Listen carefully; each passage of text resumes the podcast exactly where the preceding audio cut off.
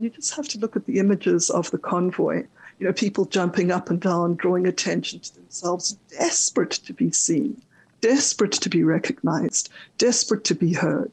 You know, and, and it's our place to to to listen to people and to give them space to to be able to articulate their fears, their anxieties, their resentments, you know, that their economic anxiety and so forth. And that doesn't mean allowing hate speech to prevail. I mean, this is not about creating space to silence others. It's about creating space in which we negotiate dialogue, we understand the reciprocity of dialogue, and we have faith in reason, kind of gentle reason, ultimately prevailing. Based out of the University of the Fraser Valley on unceded traditional lands of the Stolo people, we are the Community Health and Social Innovation Hub, or CHASI for short. We support the social, mental, emotional, physical, and economic health of those living in our communities by bringing together experts from across disciplines. Those experts have some incredible stories and insights. To share those with the communities we serve, we bring you the CHASI Cast a monthly program where we drill down on a current topic and chat about how it impacts our lives. So, hello and welcome to our first CHASI cast. I'm Martha Dow, the director of the Community Health and Social Innovation Hub, and it's my pleasure uh, to introduce Dr. Jacqueline Nolte, who is our former dean of the Faculty of Arts at UFV, uh, and most would agree a critical part of the heart and soul of this place. Um, Jacqueline, we wanted you to be our first guest for a couple of reasons. Uh, first, you were the champion of CHASI uh, that ensured that our community partners chose UFV as the home for this hub. So thank you uh, again for that. And second, I just wanted an excuse to talk with one of the smartest and most passionate educational leaders I've had the privilege to be around. So welcome. Thank you, Martha.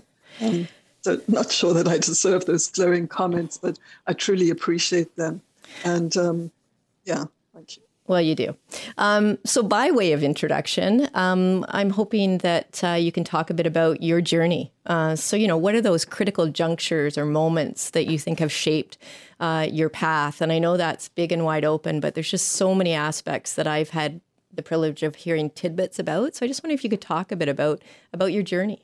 Yeah, thank you. Um, I think before I proceed, I do need to just center myself, locate myself, and and thank people um, who have made it possible for me to to live the life that I live here in Canada. And I want to acknowledge that I'm um, currently on Coast Salish territory, and so you know my hands go up to Cowichan people, Cowichan tribe, and I, I'm sorry that I'm not sharing Stolo territory with you right now, but um, I'm, I'm living on the island and I, I wanted to, to just acknowledge where I am.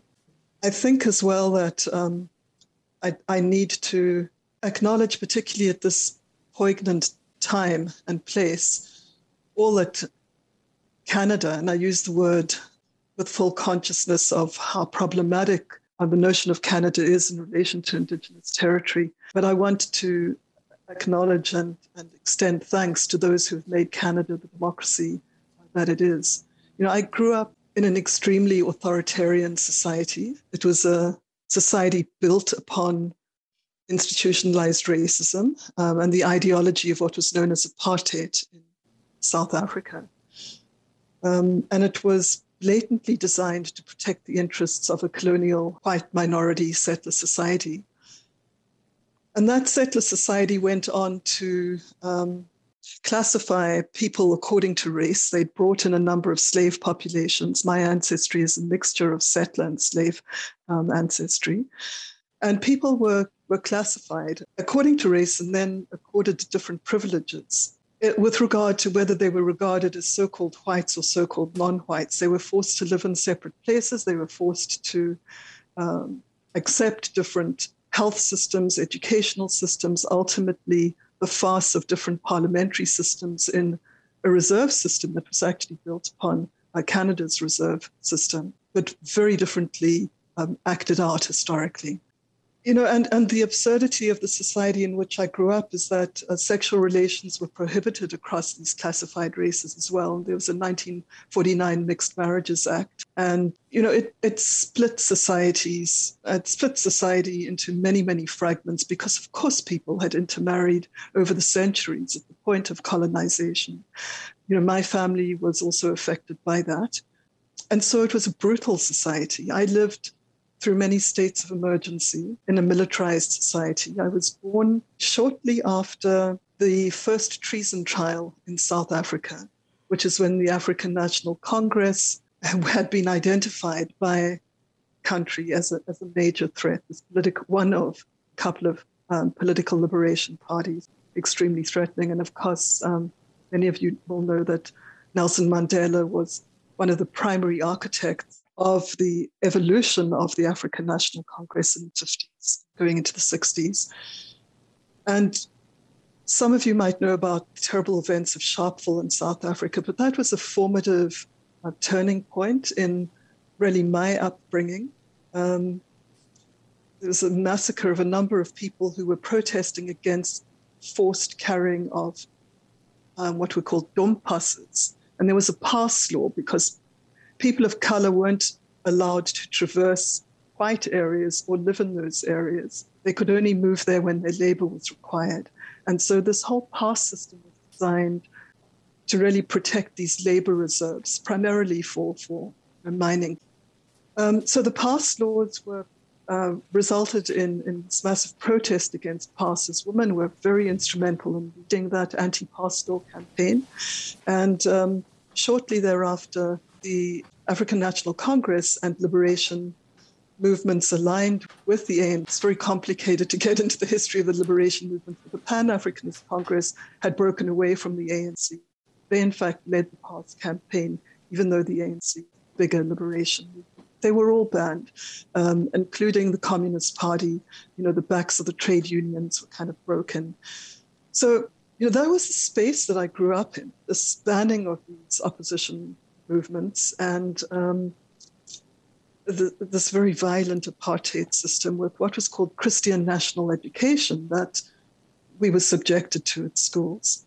And by the time I'd left school, I was already quite politicized. I'd been working with um, young university students just up the road from my high school, learning a lot about, I suppose, revolution, um, you know, theories of, of resistance when I got to um, university, the black high schools were literally in flames, protesting against forced use of Afrikaans as an official language. Afrikaans was a derivative of Dutch, what is the was the, um, the primary settler language. So there was this massive resistance against the use of Afrikaans as um, an official language, and school children just left schools. Then they boycotted the system. So, as young university students, what we were trying to do, or some of us were trying to do, was to set up safe spaces for these um, youths who were without anywhere to go during the day. And um, we established, you know, what were called open schools and community arts projects and um, sort of alternative educational environments in which youths could gather and learn. So really my university years were were dedicated to learning to work in NGOs. Um, and when I left university, sort of jumping over a lot of um, graphic experiences at university, but when I left university, I was deter- determined not to work for the state in any way at all, even though I went on to acquire um, an educational diploma. But I, it was a farce. I mean, it content thereof was extremely distressing, and I didn't ever want to apply that in, in, a state setting. So I worked in NGOs, and at a certain point in time, once the emergency acts had intensified, the states of emergency went on uh, one after the other, I realized um, I either had to leave the country or I had to make a choice to put my life on the line in the same manner as young, I'm saying sort of, as, as young men had chosen to put their lives on the line, young, primarily black men who had decided to um, to fight for their rights. So this was a, a, huge decision to move from above ground cultural and political work to joining an underground cell in the African National Congress. And I think I worked in the ANC in that capacity for about eight or nine years. It went right through until 1994, um, even though liberation movements were unbanned in 1990, had to remain underground because of the period of uh, attempted destabilization of democracy uh, between 1990 and 94, which is when we were also negotiating for a new constitution. So those years um, were intense and difficult and terrifying and quite frankly awful, but at the same time very heady and very exciting because this new constitution was negotiated. Um, some of us who were, who were out about our sexuality um, and were you know, proudly part of the LGBTQ community uh, were particularly intent upon getting LGBTQ rights entrenched within the Constitution itself. And because we had been out during the struggle and in the, um, in the ANC, I know that that was part of why we, we ultimately succeeded. So, you know, that really is where I sort of cut my teeth on or in the, the, the struggle for democracy and attempts to build organizations that were, were focused upon trying to accommodate the voices of all. You know, our meetings at NGOs were um, sometimes across 13, well, not as many as that, but there were 13 official languages. So there'd sometimes be four or five language groups in a meeting, and, and meetings took a very, very long time. And the objective always was to arrive at consensus as opposed to just one off majority vote. So that always took um, a lot of energy, a lot of patience, and um, a strong commitment to listening. So, on the one hand, there was that modality of working, and on the other hand, I took a personal decision, which was a very uh, graphic black and white decision to um, align myself with a particular movement that had resorted to um, military struggle against the South African regime. And, you know, for me, that's why this current um, attack on democracy that we've seen across our border, you know, and on the border recently is so incredibly uh, disconcerting.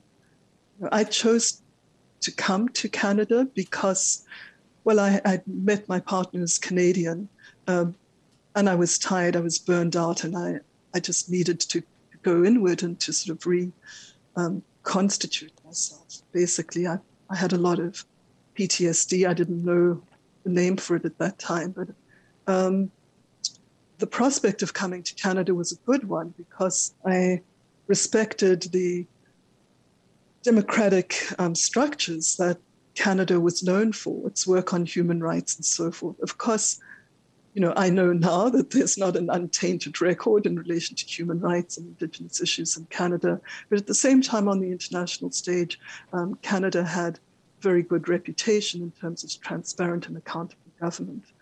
Um, so, being here at this point in time, witnessing what we're witnessing um, with this rise of, you know, right-wing nationalist populism is uh, really, really chilling so that's what strikes me. I mean, how do you weigh in when these this narrative of you know freedom of speech and a rights discourse um, employed around the convoy, kind of as we're moving through pandemic, given your experiences, right? So we've we've heard people say that it's so grounded in a privilege to be making these arguments about rights and freedoms um, that we've just most recently seen in the convoy in Ottawa. How do you, how do you react to that as an educator, as a citizen? How do we respond? Well, I think, first of all, for me, what's been distressing is um, recognizing that there is so, um, so much misinformation, quite frankly, ignorance about the workings of our political democracy. You know, a lack of recognition of the legitimate channels of, of political expression. And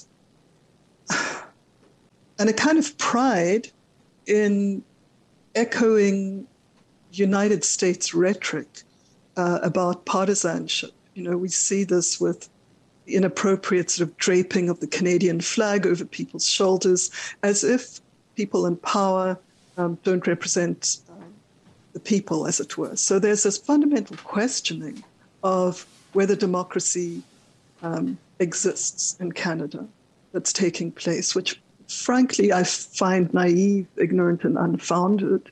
Um, and when notions of partisanship are used to kind of construct our fellow citizens as enemies, uh, that's a kind of crazy sort of Trumpian kind of um, posture, which is um, suggesting that you know individual liberty is is more important than the public or the common good. And I think there's a difference between individual rights and um, individual liberties. And you know, human rights are ensconced in in the institution.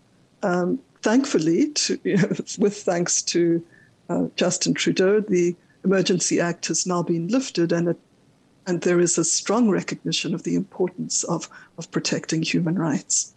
I'm hoping you can kind of solve all the world's problems before we finish. But I, uh, and so I wanted to get to the university as a space. So, you know, you talked about the university as a radical space. So as, you know, given what you just, you've just relayed, what does that look like for us to be that space? I mean, right now I'm seeing students, my own children grappling with what's going on in the world and how they become players in terms of change. How do you understand or see when you mentioned the you know and talked about the university as a as needing to be a radicalized space?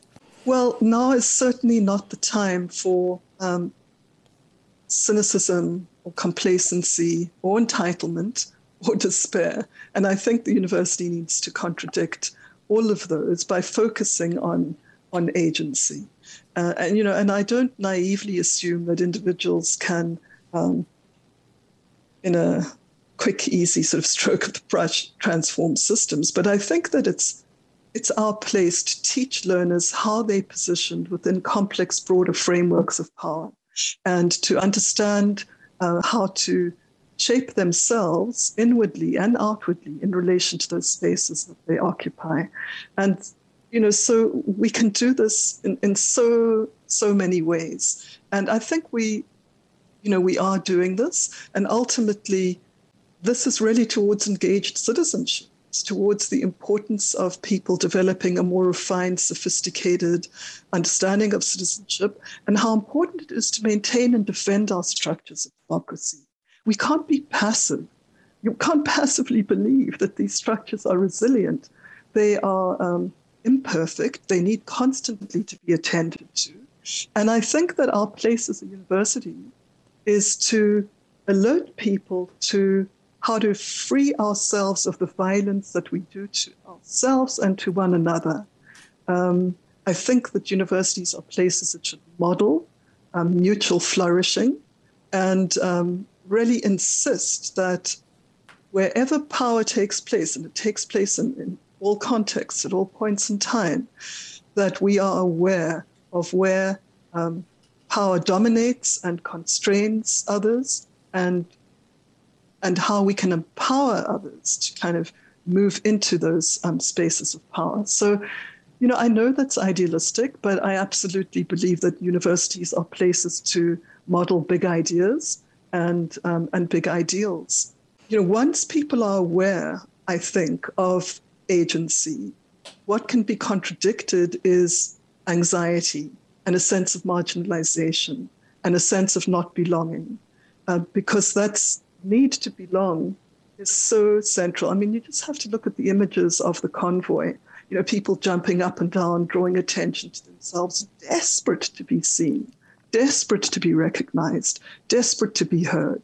You know, and, and it's our place to to to listen to people and to give them space to to be able to articulate their fears, their anxieties, their resentments, you know, that their economic anxiety and so forth. And that doesn't mean allowing hate speech to prevail. I mean, this is not about creating space to silence others. It's about creating space in which we negotiate dialogue, we understand the reciprocity of dialogue, and we have faith in reason, kind of gentle reason, ultimately prevailing.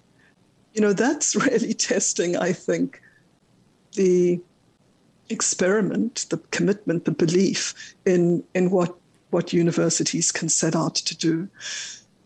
So perhaps you can poke some holes in that, Martha, um, and then I can respond. How optimistic are you feeling about uh, our faith in reason? Given that when you look to the convoy and so Great much, question. Of, you know, what what does that mean? Well, I, I personally um, think that our reason is flawed. I think our epistemological frameworks are flawed. And I think that um, one of the, the great objectives in a university environment is to always recognize the limits of our reason and the limits of our um, frameworks of knowing. And for me, that's what's so exciting about indigenization at, at UFV and then across Canada. There's a possibility here of really questioning the epistemological frameworks we work with, recognizing that our ways of knowing are far from complete, and opening ourselves to a place of um, uncertainty and humility. I do think that um, historically universities have been uh, elitist institutions with a lot of arrogance in the certainty of science, the certainty of measurement, you know, the certainty of technical skills, you know, the certainty of overwhelming bureaucratic and kind of managerial structures. And, and all of these things need to be interrogated. Uh, so, I mean, I believe in reason, but I think reason has to be interrogated to the point of it potentially um, having to reconstitute itself all the time. And that's what's uh, wonderful about a place that purports to um, create knowledge where we can literally question the foundations of our knowledge and in humility invite questions in from the public, from people who don't trust us, as to you know why we presume what we presume, and that means defending um, in the most accessible ways possible uh, what our research has revealed, what our mutual learning um, has has set us up for, which I hope is to solve some of the challenges. And I, you know, be so bold as to say, yes, we can solve some of the supposedly inextricable challenges um, that we face right now in relation to democracy, uh, you know, in relation to environmental stresses, um, and and and so on.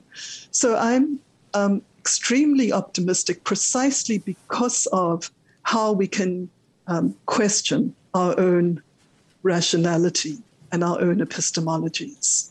At the threat of going down a rabbit hole uh, for a quick second, if we could, how would then you respond if, you know, opening ourselves up to critique and conversation uh, to a greater extent in a time where, in fact, some of the voices feel like such a threat and that harm for many of us needs to be expanded in definition, not to be, you know, that kind of very narrow physical harm, but the harm that's done in terms of sort of that racist, privileged discourse that characterized much of what happened around the convoy. Do you think actually there's a threat that academics might be more worried about opening themselves up by giving greater voice um, to some of those voices that are creating uh, social order harm and individual harm?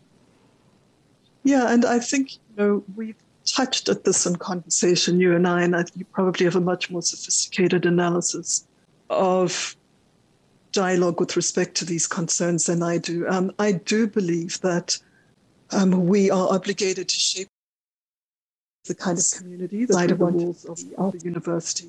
And that does mean uh, developing an ability to, to recognize the dizzying array of perspectives that make up the world with all the dangers therein.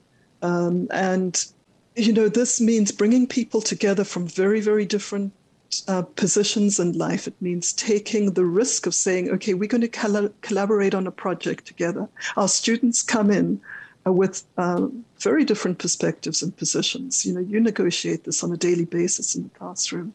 And I have to trust at a certain point in both um, the importance of reason and the importance of compassion with regard to believing that people will learn will learn the benefits of reciprocity. And our place as an educator is to create a safe space for that collaboration to take place. Um, So I don't think we can shy away from um, what we know are the dangers of certain hateful, um, intolerant positions. But we have to be bigger than that in order to create a robust space to fulfill that dream of the university, which quite frankly, the word university is to assume, you know, an integrated understanding of all things. And the only way in which we can do that is through extending ourselves to create a space for um, these very different and, and contesting perspectives. So I know that's an idealistic um, answer, but um, I am an idealist, and I think that we're beholden to do that. We're beholden to model ways of pushing through towards a recognition of our interconnectedness, and that when harm is done in one part of the world, as is happening right now in, U- in Ukraine, the rest of the world becomes deeply hurt and, and pulled into that trauma.